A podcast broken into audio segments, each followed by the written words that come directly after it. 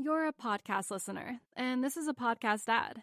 Reach great listeners like yourself with podcast advertising from Libsyn Ads. Choose from hundreds of top podcasts offering host endorsements, or run a reproduced ad like this one across thousands of shows to reach your target audience with Libsyn Ads. Go to libsynads.com now. That's Libsyn ads.com. Hey everyone. If you like this podcast, you should check out the full finance journey at realvision.com/RVPod to get the full view of what Real Vision is all about. A video on-demand platform you can watch anywhere. Our members get daily videos and analysis, plus access to more than 3,000 videos for beginners and experienced investors alike, and live events online. You'll join the most thoughtful community in finance. More than 300,000 people who trust Real Vision to be the anchor to truth in the financial world. To get started, visit realvision.com/RVPod and use the promo code podcast10 to get 10% off our essential membership for your first year. Enjoy the show.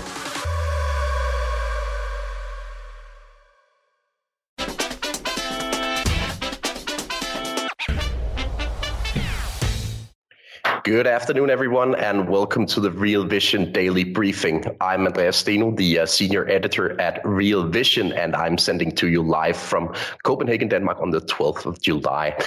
We are standing at crossroads in energy markets with extremely important support levels coming up just south of current spot levels in, for example, the oil market. And I think no one's better at unpacking the price action in, namely, the energy market than my guest for the hour, Tony Greer, the editor of the Morning Navigator. Tony, it's great to have you back on the show. How are you? I'm great, Andreas. How you doing? Good. Tony, I mean, let's start by unpacking today's price action across assets. We've seen another big sell-off in the oil price alongside weak commodities in general, but also a very strong US dollar in foreign exchange. What do you make of the price action? Yeah, it feels to me, Andreas, like the strong dollar tanking the euro toward par, is really weighing on, first of all, base metals complex, which is then weighing on the rest of the commodity complex as markets now go from pricing in inflation to stagflation to recession. And I'd almost argue that we're pricing in a depression in a couple of spaces in the commodity space. But, what we're seeing today is, we've seen a big pullback in that great rotation where, we're looking for natural resources to rally over technology. And we're seeing just a sort of little shade of that today while they're getting to the commodity space with kind of two sigma flops all over the place. There's two sigma pullbacks in palladium, corn, Brent crude oil, WTI, soybeans, the Bloomberg Commodities Index, and copper today. To me, that's the whole, world positioning for recession, right? And it feels to me like it agrees with the vibe that I got over the weekend, where everything I was consuming over the weekend was like, there's a recession coming. Right. It was pretty much getting baked into the media, baked in as fact, and it may very well be the fact. And then I think it feels like portfolio managers came in Monday morning and said, OK, you know what? Price the book for, pivot the book to recession and let's just get it on the tape. So in the first 2 days of this week, we've got two huge tick extremes on the downside in the equity markets, right? Prints over 1,500 on the negative side, like 1,500 yesterday, 1,700 something today. So they're definitely wailing away at markets. And I'm really intrigued by this pullback in WTI that seems like a lot of short selling. Right. We've proven the commitment of traders shows, the managed futures report showed that there's not a lot of length in WTI futures. They show that there is a massive short rather in equity futures. So I've got a little mental bullseye on that position right now. And today they also managed to get to some of technology, which, as we know, has been under pressure with the Twitter deal falling apart, et cetera. And I don't want to go into much detail there, but it obviously gave tech a black eye on Monday morning, and we're seeing a little bit of follow through with two sigma fallbacks in Microsoft, the software sector, and cybersecurity today. So if they're getting to everything today, or almost everything, they've got the S&P pulled back to around 3,800. We're somewhere now, in this range between the moving averages and the recent low. So definitely in danger, but it feels like a lot of forced selling and a lot of late selling down here. So if I could add just one thing, Andreas, standing up on the day are sectors that have already been washed out. Airlines are up 4%. They've already been washed out. Cannabis is up 4%. God knows that sector has already been washed out. But I get encouraged because home builders are up on the day today, a day where we've got interest rates pinned to the highs, probably ahead of CPI tomorrow. And we've got metals and mining of all sectors up 60 basis points on the day with a 2 sigma slide in copper. So that just tells me that those metal stocks are, they're into huge technical support. It tells me that the stocks may be washed out and already priced for that recession. And so, we're just going to weigh out this week how much more there is to go. There's some data coming up in oil at the end of the week. We've got CPI coming out tomorrow. So these first 2 days have just been the opening salvo of the week for me, if that's fair, Andreas. Yeah, it's quite a tricky market these days, to be honest.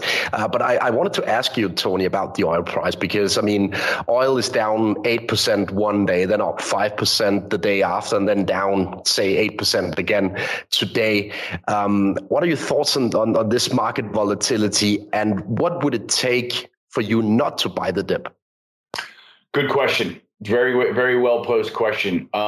So I think that a lot of the volatility is sort of, the market, the oil market didn't stop anywhere that made sense just yet, right, on the downside. So we've kind of did this retracement up to moving average resistance and came in after a weekend when everybody is like, oh, we're going to do the depression thing this week.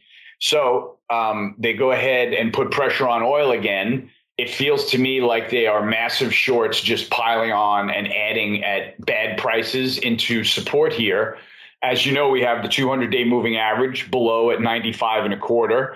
And I have to say the only thing, Andreas, that would get me to not buy the dip is a pivot in our batshit crazy policy stance toward energy, because I'm still seeing unbelievable propaganda and misdirection on television.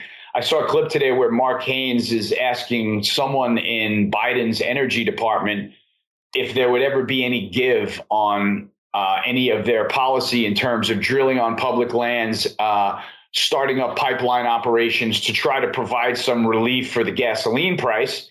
And the gentleman in the Biden energy department came out and said, well, this is all false narrative. The oil companies aren't drilling on the leases that they have. So they're really just squeezing the market for profits right now.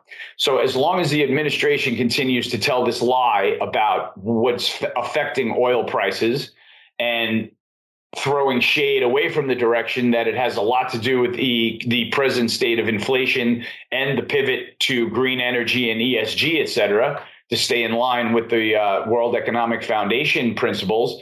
And it seems like people are really forcing it on the downside here.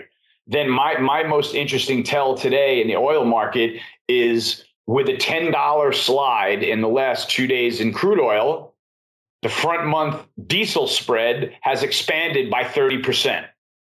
So normally, and I'm sure you've seen this before, Andreas, when we have serious sell-offs in the crude oil market, structure always goes with it. Right. The calendar always gives way when front month backs off this much. And in WTI crude oil, we've seen a pullback in front month spreads, but we're still wildly elevated levels. We're talking about $2.5, $3 per monthly spread, which is insanely backwardated.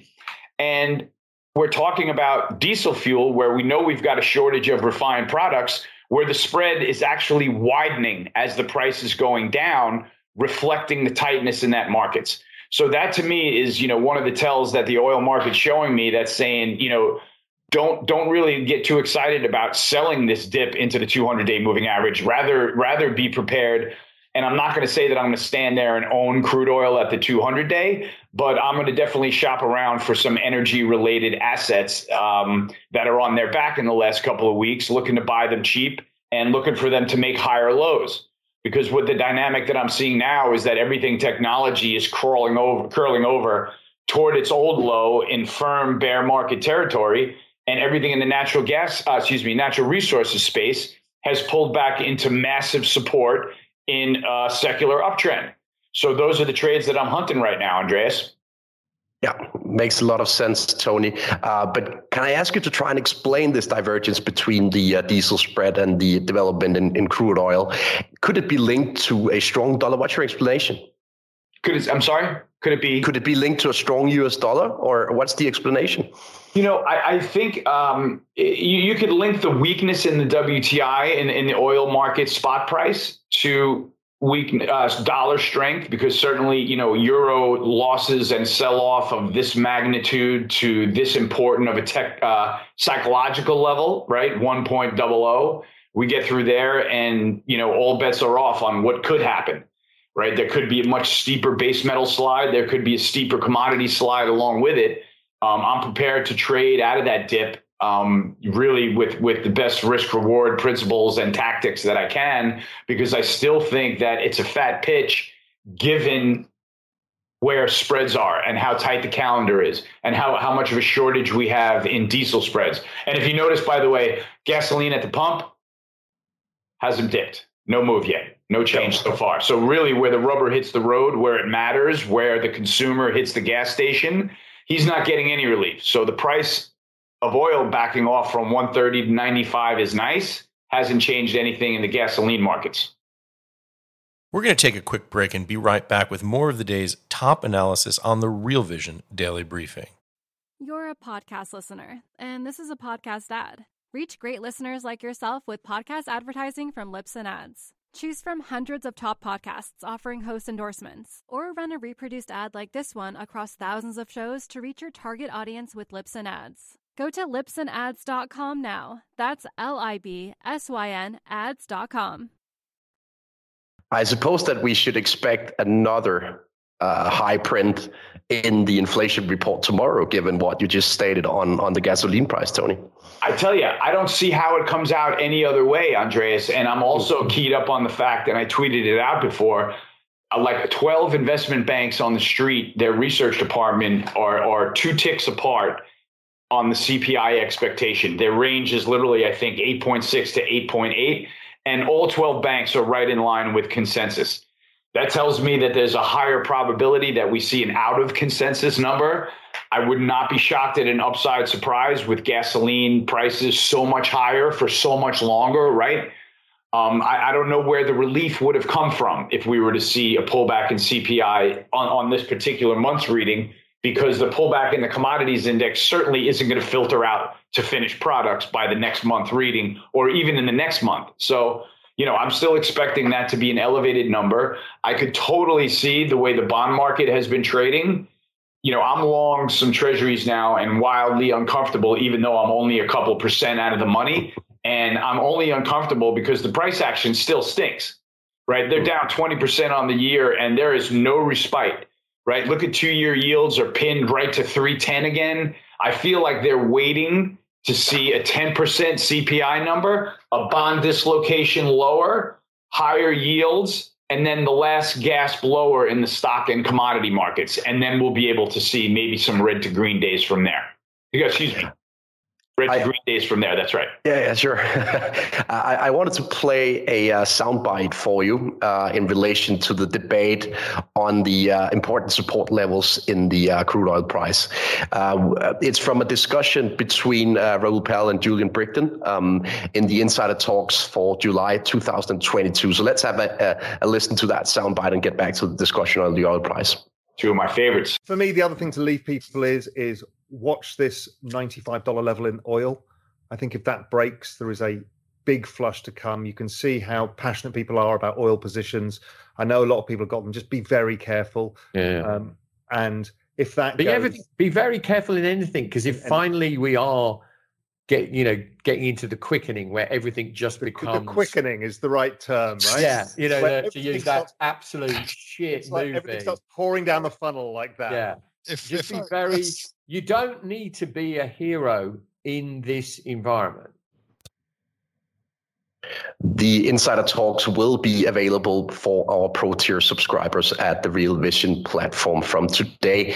Back to you, Tony. Raoul Pal points to this 95 level as an amazingly important support level in the oil price. Do you concur with that view?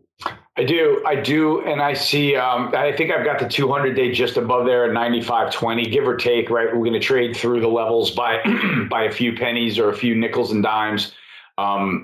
That's not, you know, the big picture is what matters. And if there is that quickening that Julian and Raoul are maybe talking about, maybe anticipating a little bit, I certainly don't like to fade centuries worth of macro trading experience right there. So when those guys are on guard, I'm on guard. And they're very much right where, you know, in terms of tactical trading and asset performance, you know, I wrote the other day that, you know, the longer your money is treated poorly, the better the chance that it's going to go really wrong from there. You know, and that's just the feeling that I get with some trades that I put on, right? And some investments that I've made, and you get the feeling of how they go by the price action. And that, to speak to what Raoul and Julian are talking about, you know, we are at that sort of de-risking phase in the markets where nobody would be shocked if somebody blew up this week. Right. And we came in tomorrow and all of a sudden it was, whoa, there's another $5 in oil. Whoa, there's another 100 S&P points. Right. So these are the markets that, you know, you have to be sitting on the edge of your seat for at all times, managing your risk and making sure you've got it backed up against some sort of a logical support line. So I do agree with Raoul. I agree with Julian that, man, it is definitely looking dangerous out there. But I'm going to stand in and go ahead and try to trade out of this opportunity that the natural resources space is presenting me. Yeah. You mentioned earlier that the risk of a recession could be a driver of the price action that we see in commodity space. And in relation to that particular debate, we had fresh numbers out of the NFIB survey earlier today. So expectations among small companies in the US hitting an all-time low. What do you make of the risk of a recession when you see numbers like that, Tony? Man, you know, it feels like... to me, it just coincides with the president's approval rate falling. You know, I'm just looking at it from the energy side, really, and trying not to get too geopolitical here. But, you know, the American citizen is dealing with all this inflation. They're getting wise as to what's been causing it, right? They can go and dig into any, you know, financial publication and start understanding that the Fed easing, the Fed balance sheet, all these things over the years have contributed to the inflation that we're seeing now. I think that the misdirection that comes out of the government and the media, while there are massive protests going on around the world and a complete collapse in Sri Lanka, I think that, you know, sort of detracts from their credibility. And I think that, you know, obviously has an effect on, you know, the small business owner and the consumer, right? They're the sort of tip of the spear of the economy, and they're going to feel every bit of crunch and every percentage point that's not measured by CPI. And so that's where a lot of the bite of this inflation is. And with I feel like the constant misdirection and blame being cast outside of the White House and outside of the U.S., you know, I don't see how that gives you confidence to run a business here. No, I would agree, Tony. By the way, the White House said today that they foresee a very high inflation report coming out tomorrow. They obviously know the number already, but they also tried to pitch the story that the numbers are already outdated. Should we get this very elevated number tomorrow? How do you think markets will react to it?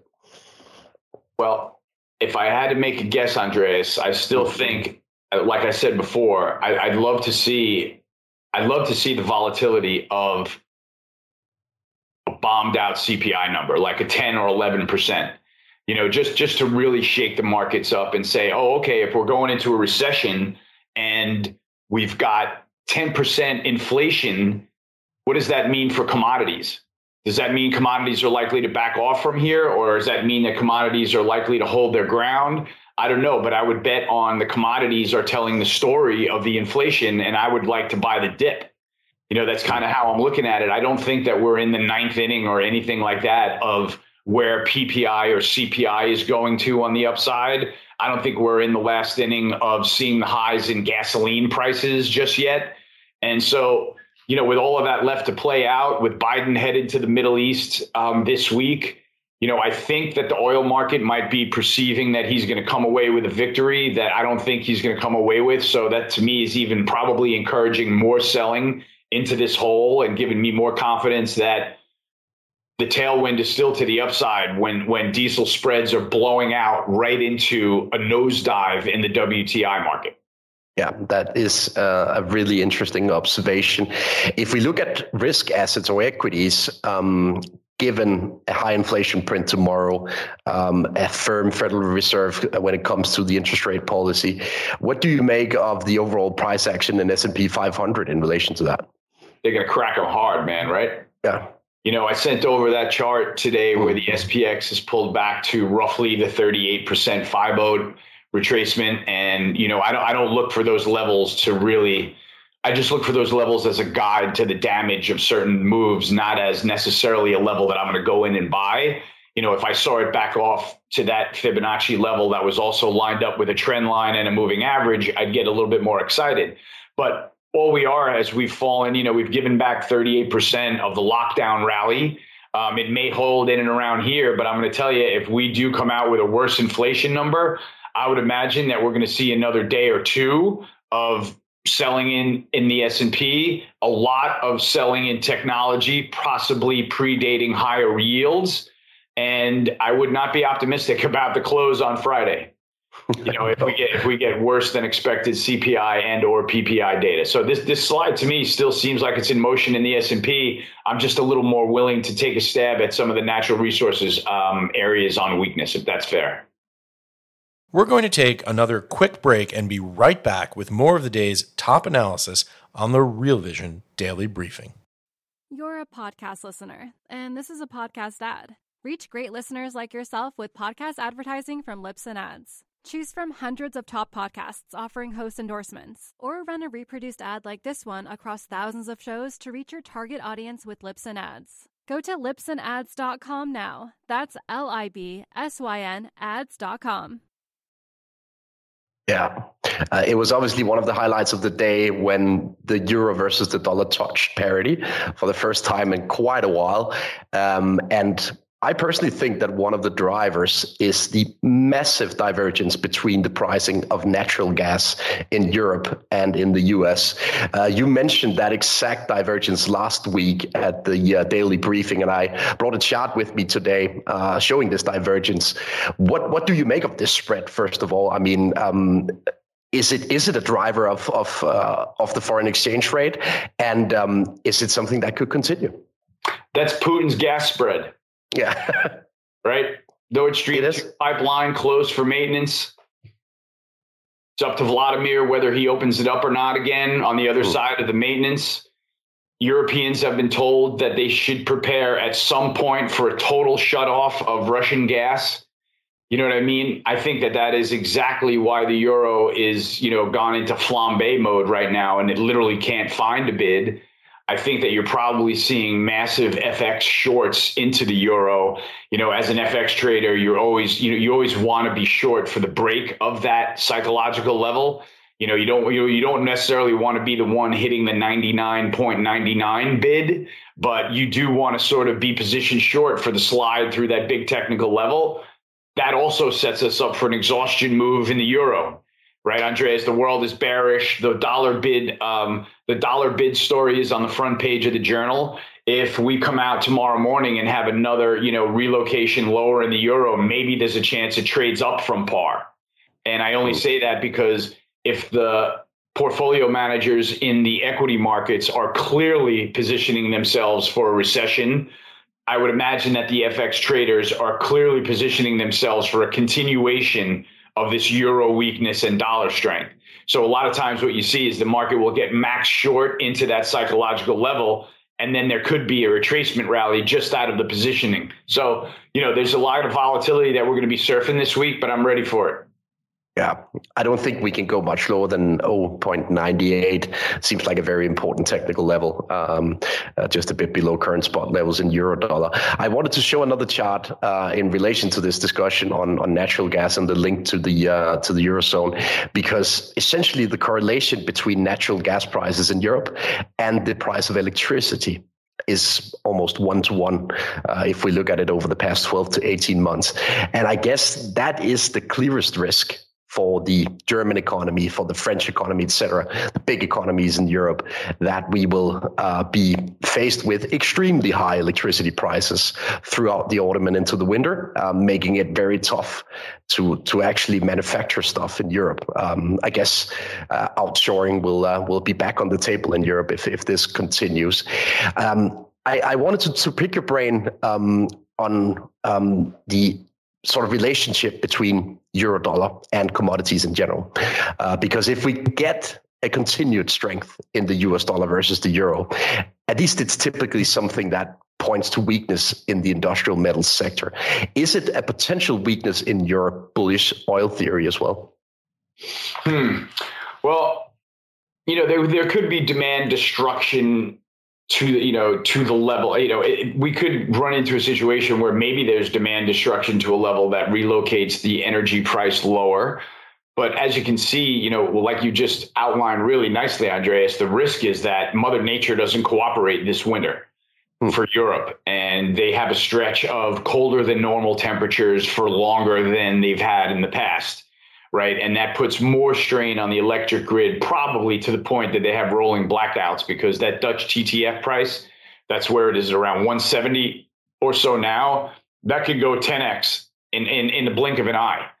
Right. And if they're going to continue to try to source it that way, they're going to run out of gas, and they're going to run out of political will to source baseload power with natural gas at that price. So that's why you're seeing these other phenomena in the markets where thermal coal is trading over coking coal, which is one of the most absurd anomalies that the Green Revolution has produced. I quite ironically, in fact, obviously, that they're resorting back to coal now for heat. And we're going to see where it shakes out, but it's really tough for me to gauge the economic side of it. The FX, to me, I try not to make predictions, but use that as my barometer. And so I'm really just sitting here with my popcorn out, Andreas, seeing how it reacts around par. If there's a steep follow through from there, I'll probably be a little bit more concerned for my commodity positions.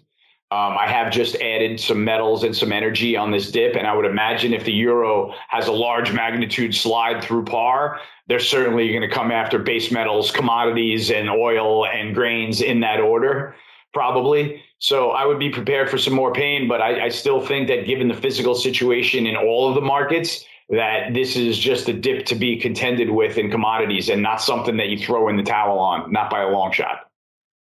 We have time for a couple of questions from the audience, and Daniel is asking you, Tony, whether this extremely high 3-to-1 crack spread that you've mentioned over the past weeks could be seen as a factor contributing to demand destruction rather than being a bullish signal for the oil price. What do you make of that discussion?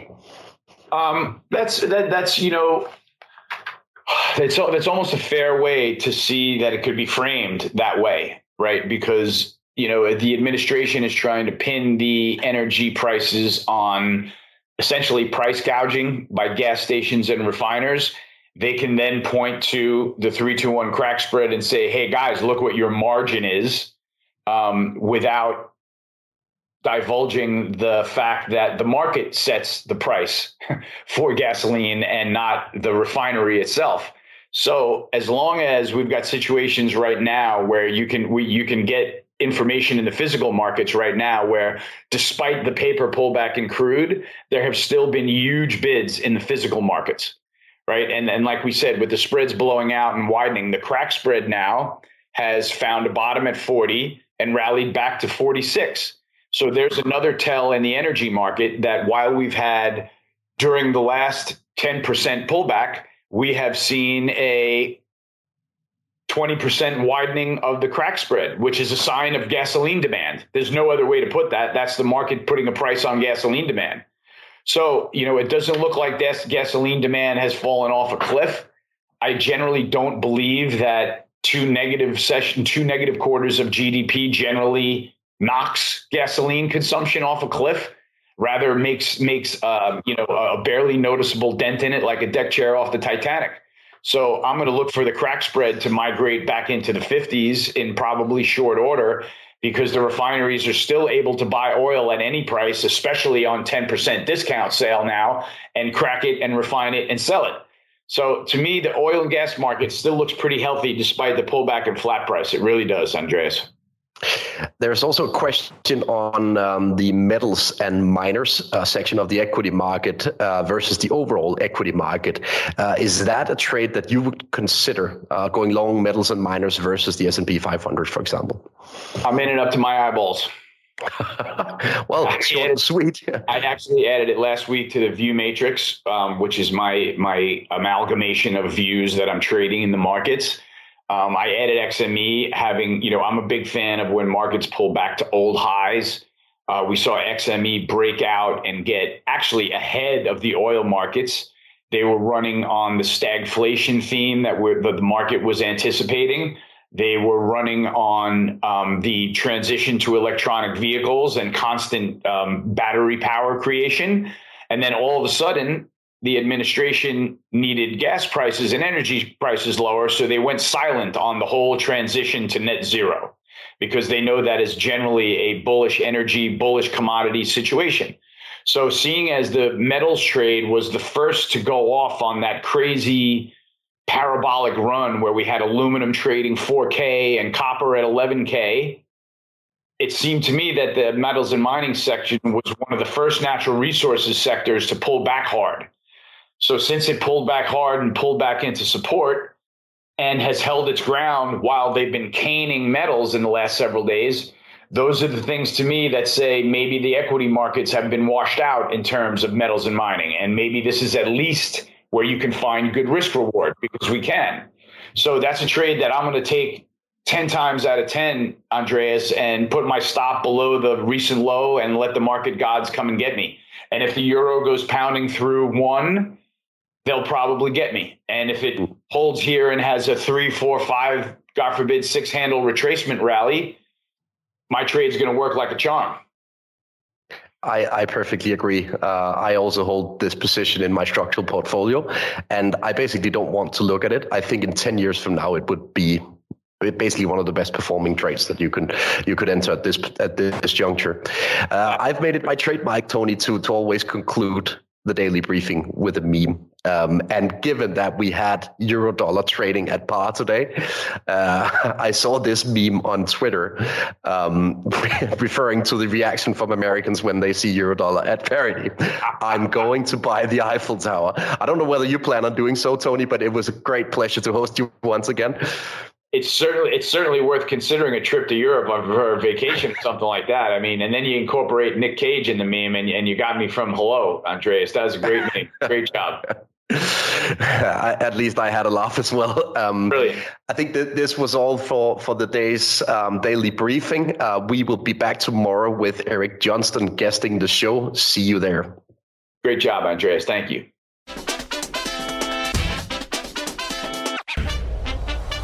What's up, revolutionaries? Thanks for tuning in to the Real Vision Daily Briefing. For more content like this, head over to realvision.com and get unfiltered access to the very best, brightest, and biggest names in finance. You're a podcast listener, and this is a podcast ad. Reach great listeners like yourself with podcast advertising from Libsyn Ads. Choose from hundreds of top podcasts offering host endorsements, or run a reproduced ad like this one across thousands of shows to reach your target audience with Libsyn Ads. Go to libsynads.com now. That's LibsynAds.com.